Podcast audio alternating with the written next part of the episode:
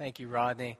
As the children are heading to Children's Church, you can go ahead and open your Bibles to Romans chapter 8, which is where we will be. And today I have one prayer, two verses, and three points for you. I'd like to start with that one prayer as our children are dismissed. Would you bow with me? Father, I ask that your word would fall down on us like rain and that it would accomplish its purposes, that you would cause it to accomplish its purposes in each of our hearts, each of our lives, ministering to us like you do, as, to each of us as individuals, and to, to our church as a whole. Father, I thank you for it and I trust in it. In Jesus' name, amen. Our two verses are Romans chapter 8 verses 12 and 13. And if you would, if you're able, please stand as we read these two verses together. It's just an expression of honor for God's word. Romans chapter 8, verses 12 and 13. So then, brothers, we are debtors not to the flesh to live according to the flesh. For if you live according to the flesh, you will die. But if by the Spirit you put to death the deeds of the body, you will live. We're so grateful that we have God's Word to study this morning. Thank you for standing. You may be seated. So, the first of my three points is this, and each of them I think is pretty simple. The first point is this Christians do not have to obey their flesh. Christians don't have to obey their flesh. Christians don't have to obey their flesh. It says, So then, brothers, we are debtors, not to the flesh, to live according to the flesh. So, the first question that's probably popping into your mind is what is the flesh? Other than a particularly gross sounding word to say over and over again on Sunday morning. What is the flesh? Well, think of it this way there's basically three main villains in the story of humanity Satan, the world, and the flesh. Satan, the world, and the flesh. Satan is a real being who really does try to grip his disgusting fingers on us and pull us away from God. His primary tool to do so is deception. He's the deceiver. He deceives through temptation, he deceives through accusation, and he wants nothing more than to separate you and me from God in life.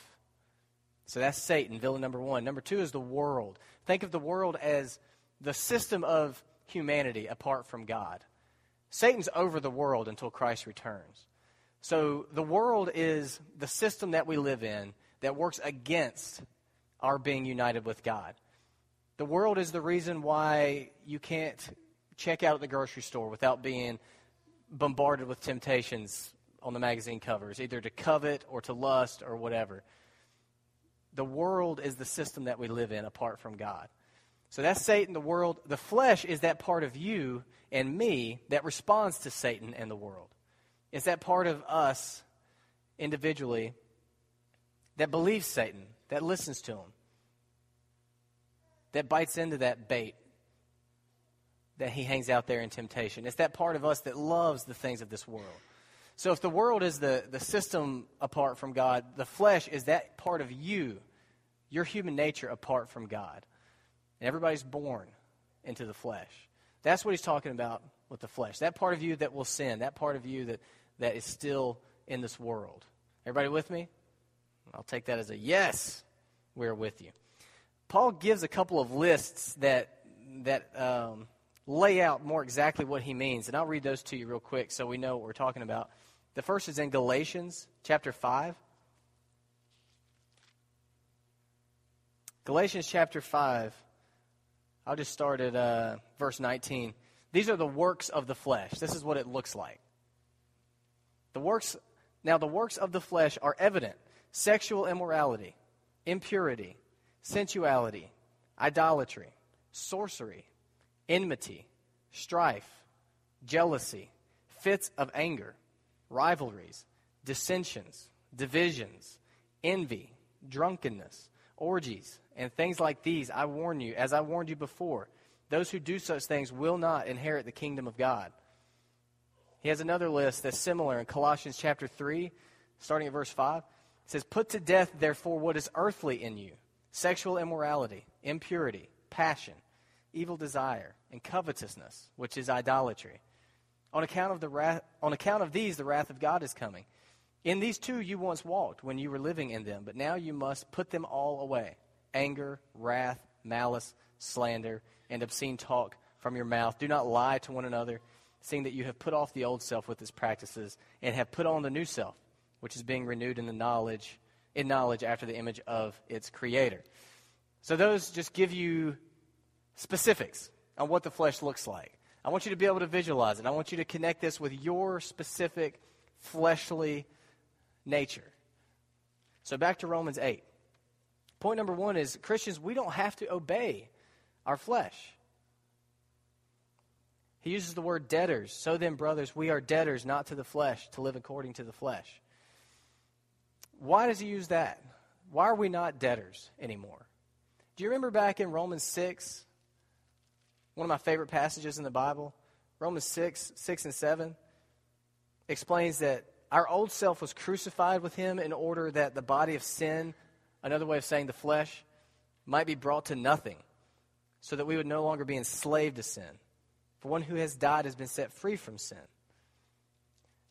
You're not enslaved, you're not in debt to the flesh anymore because you've died with Christ if you're a Christian. How many of you have debt? How many of you have some form of debt? Mortgage, auto, personal loan? Yeah, everybody. Everybody has debt. And if any of you did not raise your hand, will you help us, the rest of us, please, to get out of debt? Death is the one ultimate trump card. Some of our debt is going to chase us until we die. But what are they going to do to us then?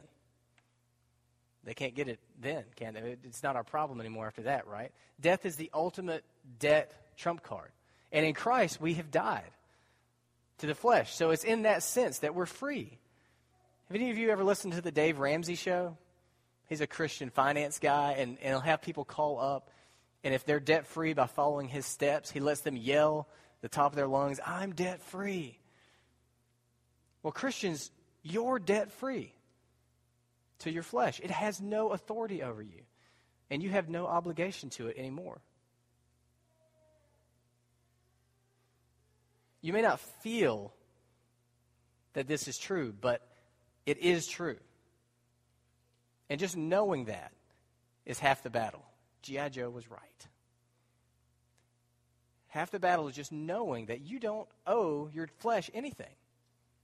Now, on the flip side of this, it suggests that those who are outside of Christ, they still are in debt to their flesh. They are obligated to their flesh. They can do nothing else. They're enslaved to it. But Christians, that's not so for you. Now, this means that lapsing into fleshly living is by choice, not by force. It means that we're not victims of our sin. Christians, we're not victims of our flesh. We're victors in Christ Jesus. So when we lapse into fleshly living, it's not by force, because flesh does not have that authority over us anymore. It's by choice. So, what is your sin? What is your fleshly nature that you're prone to? Those lists that I've read, which ones of those stuck out to you? That's what I want you to picture as we talk about this. We'll take the example of sexual immorality because that was at the top of both of Paul's lists. So that must have been up there when he thought about the flesh, sexual immorality or impurity. Dumb sexual cravings rule the lives of many, many people. And you can tell that looking around. And many of you experience that. Chemically speaking, sexual temptation is very powerful how it operates in your brain. But even as Satan, the tempter, tempts you in a world in which there are 4.2 million uh, pornographic websites to fulfill the demand of 68 million daily searches for pornography, in that kind of world that we live in, where you can't drive down the road, where you can't walk through the grocery store, where you can't turn on the TV without the onslaught of the world and the tempter, in that world, Christian, you are under no obligation to fulfill your fleshly cravings. We're not victims of our flesh, we're victors in Christ Jesus. But we don't always live that way, do we? That leads to point number two. Point one was Christians don't have to obey their flesh. Point two, when Christians obey the flesh, they die. That's what he says in verse 13. For if you live according to the flesh, you will die. It's so frank and plain. If you live by the promptings and cravings of your flesh, you will die. Death. If you let your flesh be your master, you will die. If you let flesh drive your life, it's going to total it. So you're wondering, well, how can I know if I'm living according to the flesh? I mean, we're all sinners. We're all going to struggle with sin, but how do I know if I'm living according to the flesh? Well, here's a good indicator. If the steps you take through each day are guided by the same forces that guide non Christians, you're probably living in the flesh. If the steps you take through each day are guided by the exact same forces and motivations that guide and motivate non Christians, you're probably living according to the flesh. If it's self promotion, self protection, self satisfaction that guides you and motivates you, you're probably living according to the flesh. And this is serious because the result of that is death. And I think he has in view final eternal death, but I think also just walking daily death. Because remember, he's talking to Christians here. He said brothers at first. So he's talking to Christians, and he's just worked really, really hard to make sure the Christians know that it's not up to your ability to, to do right and to act good for salvation. It's all about what Jesus did on our behalf. So I think mainly he's talking about daily walking death, is what I'll call it. I think it has the, the connotation of separation. If you look back at how that original word is used, separation from God, separation from true life. Have you ever done something stupid and hurt the feelings of a close friend or relative?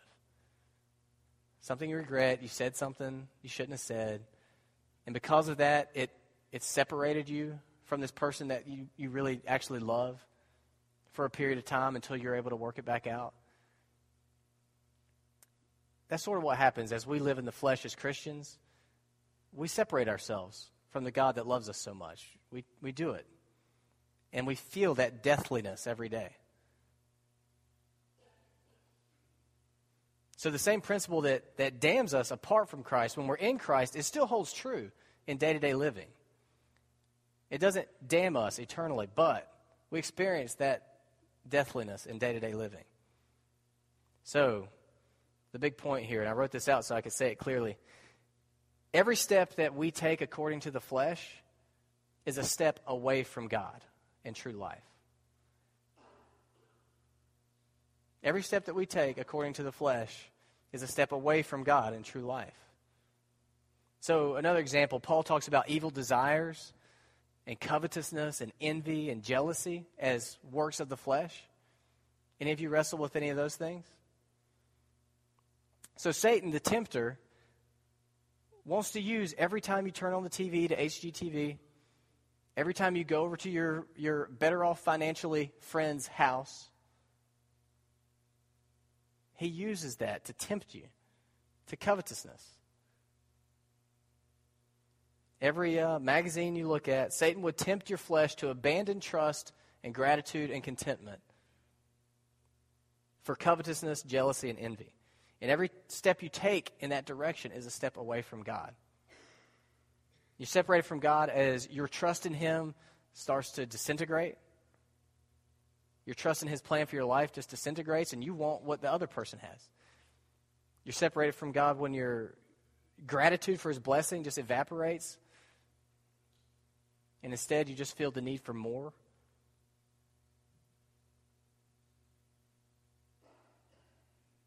I had a pastor a while back explain to me. Uh, I was struggling with something particular, and I felt like my prayers just weren't making sense. They weren't being answered, and he was asking about my life, and I was I was walking according to the flesh. And he said, Well, when you're doing that, I don't know if he got this from the Bible, but I think it makes sense. When you're walking according to the flesh and living according to the flesh, it's like it's like trying to talk on your cell phone up at Blowing Rock Campground. When you're so far removed from any cell phone towers, you're you're cut off. The communication gets garbled and cut off. And there is a real sense in which we separate ourselves from God. But there's good news. There's something we can do. There is something we can do. You don't have to obey your flesh. When you do obey your flesh, you die. But the good news is, when Christians slay their flesh, they live. That's how he finishes up these two verses. For if we live according to the flesh, if you live according to the flesh, you will die. But if by the Spirit you put to death the deeds of the body, you will live. If by the Spirit you put to death the deeds of the body, you will live. So, what does it mean to put to death the deeds of the body? It just means to kill them, to execute them. It's the doctrine of mortification. Anybody ever heard of that? We talked about sanctification and justification last week. This is another big ification word, mortification. It's putting to death the flesh. It's, it's active. It's not passive. It's not letting flesh die of natural causes. It's attack. It's a call to violence, to bloodshed, to brutality. It's a death match, and it's, it's us versus our flesh. And one of, one of them's going to live, and one of them's going to die. You can't continue together. There's, there's no tolerance for it, there's no truce. It'll kill you, or you will kill it. That's what John Owen said. He's a Puritan. Puritans were really serious about this part of Christianity, killing your sins. And this John Owen guy said, Be killing sin, or sin will be killing you. Killing killing. It's killing you. Your sin is killing you. Or you're killing your sin. Which camp are you in right now? Who has the upper hand right now? I'm reading a book about Dietrich Bonhoeffer. He's a German theologian. He lived around the same time that Hitler came to power. You may not have heard of Bonhoeffer, but I'm sure you've heard of Hitler. It blows my mind how Hitler could have come to power. He's like a maniac. I don't, I'm not good. I don't know a lot of history, but I'm learning some reading this book. How could this man have come to power and gotten so many people in the, in the German military and the leadership to do his bidding and to slaughter people, innocent people, in, in horrible, gruesome ways? How is it possible? What's interesting about this story is Dietrich Bonhoeffer was one of the few people who saw Hitler for what he really was. And he, as a Christian, decided that the only course of action wasn't nonviolent protest, but to take part in the conspiracy, the plot to kill Hitler. As a Christian, can you imagine coming to that conclusion? We've got to conspire to kill someone. He looked at it like, you know, if you were standing on the street and there was a drunk driver careening through the street, just taking out pedestrians, women, women, children, old ladies. He said you would do whatever you could to stop that even if it included killing that driver. If he was just going to keep on plowing down children. That's how he looked at it. Hitler had to die. That's sort of the mindset shift that needs to happen for us in our battle against the flesh. We've got to come to that Bonhoeffer realization of what it is. It's not just unpleasant, it's killing us and our families. And it must die. So, how? How? Well, he says, did you see it in there? But if by the what? Spirit. That's right. Thank you, you two. Really appreciate that. If by the Spirit you put to death the deeds of the body, you will live. So the task is yours and mine, but the power is God's. The task is ours, but the power is God's. Remember the rowboat versus sailboat analogy from last week? We have this sea that we have to get across, but God's providing the wind. We have supernatural power in this battle. Miraculous, Holy Spirit sized power to kill our flesh. He phrases it in verse 4 live according to the Spirit versus living according living, what am I saying? Live according to the Spirit rather than according to the flesh. It's not enough just to try to stop living according to the flesh. You start living according to the Spirit. In verse 14, he'll say, Be led by the Spirit rather than being led by the flesh. It's not enough just to try to stop following your flesh. You've got to start following the Spirit. I like how John Piper says this. It's the difference. Following the Spirit is not like following a pace car at Lowe's Motor Speedway. Race fans? Just, I'm raising my hand. I'm not even a race fan. Larry Baker. All right, Larry, this is, this is for you. It's not like following the pace car in a NASCAR race. It's like following a locomotive. You hook up to it, and it pulls you by its power. That's how following the Holy Spirit works. You don't get behind it and try to keep up with it. You hook yourself to it and are pulled along by supernatural power. And it's amazing, and it really is miraculous. So, what is this power of the Holy Spirit to kill the flesh? How does this deadly weapon of the Spirit work in practical reality? I'm going to try to get real practical here. How does it work? What, what is the sharp edge of the Spirit that would kill the flesh? What is the sword of the Spirit? I heard faint mumblings of it. Yeah, the Word of God. In Ephesians 6, when Paul lays out the whole armor of God, the only offensive weapon in there is the sword of the Spirit, which is the Word of God. I had one of my college pastors, every time we start our college Sunday school class, he'd have everybody hold their Bibles and say, Word. And I love that. This is our only offensive weapon the sword of the Spirit. Or look at it a different way. In that sail rowboat analogy, God's got His Holy Spirit. The winds are blowing. But the sail is made up of individual threads of Scripture that are sown into our minds and our hearts and our lives. Without that, there's nothing to catch the wind. There's nothing to catch the power of the Spirit to push us along. So it may not be that the Holy Spirit's not blowing through your life. It may just be that we don't have a sail up to catch it. So, you guys, you who are in here who are tangled up in just fleshly, sinful misery right now, you're caught up in things you can't stop, you're dealing with repercussions of sin that you, you have done. In Christ, you have supernatural power to kill it. So, we need to unsheath the sword, we need to stab it in the heart and turn it all around. We need to lop its head off. Is your Bible bloody from battle with the flesh? Because if it's not, you're probably living according to the flesh. Because the flesh is aggressive and it doesn't give up without a fight. So we'll take another example from Paul's list. He talks about anger and wrath and fits of anger. I wonder how many of you have anger problems. I know all of you parents of small children at least have flashes of anger problems. Not me, but you guys. Satan tempts our flesh with anger when our will is thwarted. That's basically what's going on with anger. When our will is thwarted, Satan tempts us to get angry. So, how does the sword of the Spirit work in, in let's just say that's your fleshly, you're living according to your flesh in terms of anger? How does the sword of the Spirit work? Well, there's kind of two ways. First, think of it like a dagger. I went to a camp one time and they had given all the counselors little camouflage Bibles, little tiny ones, and they called them their daggers. Because they weren't like, it was just a New Testament, I think. So it wasn't like an all out sword, but it was a dagger.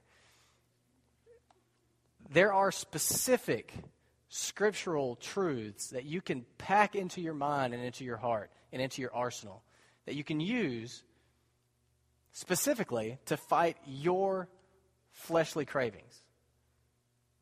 So let's say it's anger. So a car cuts in front of you.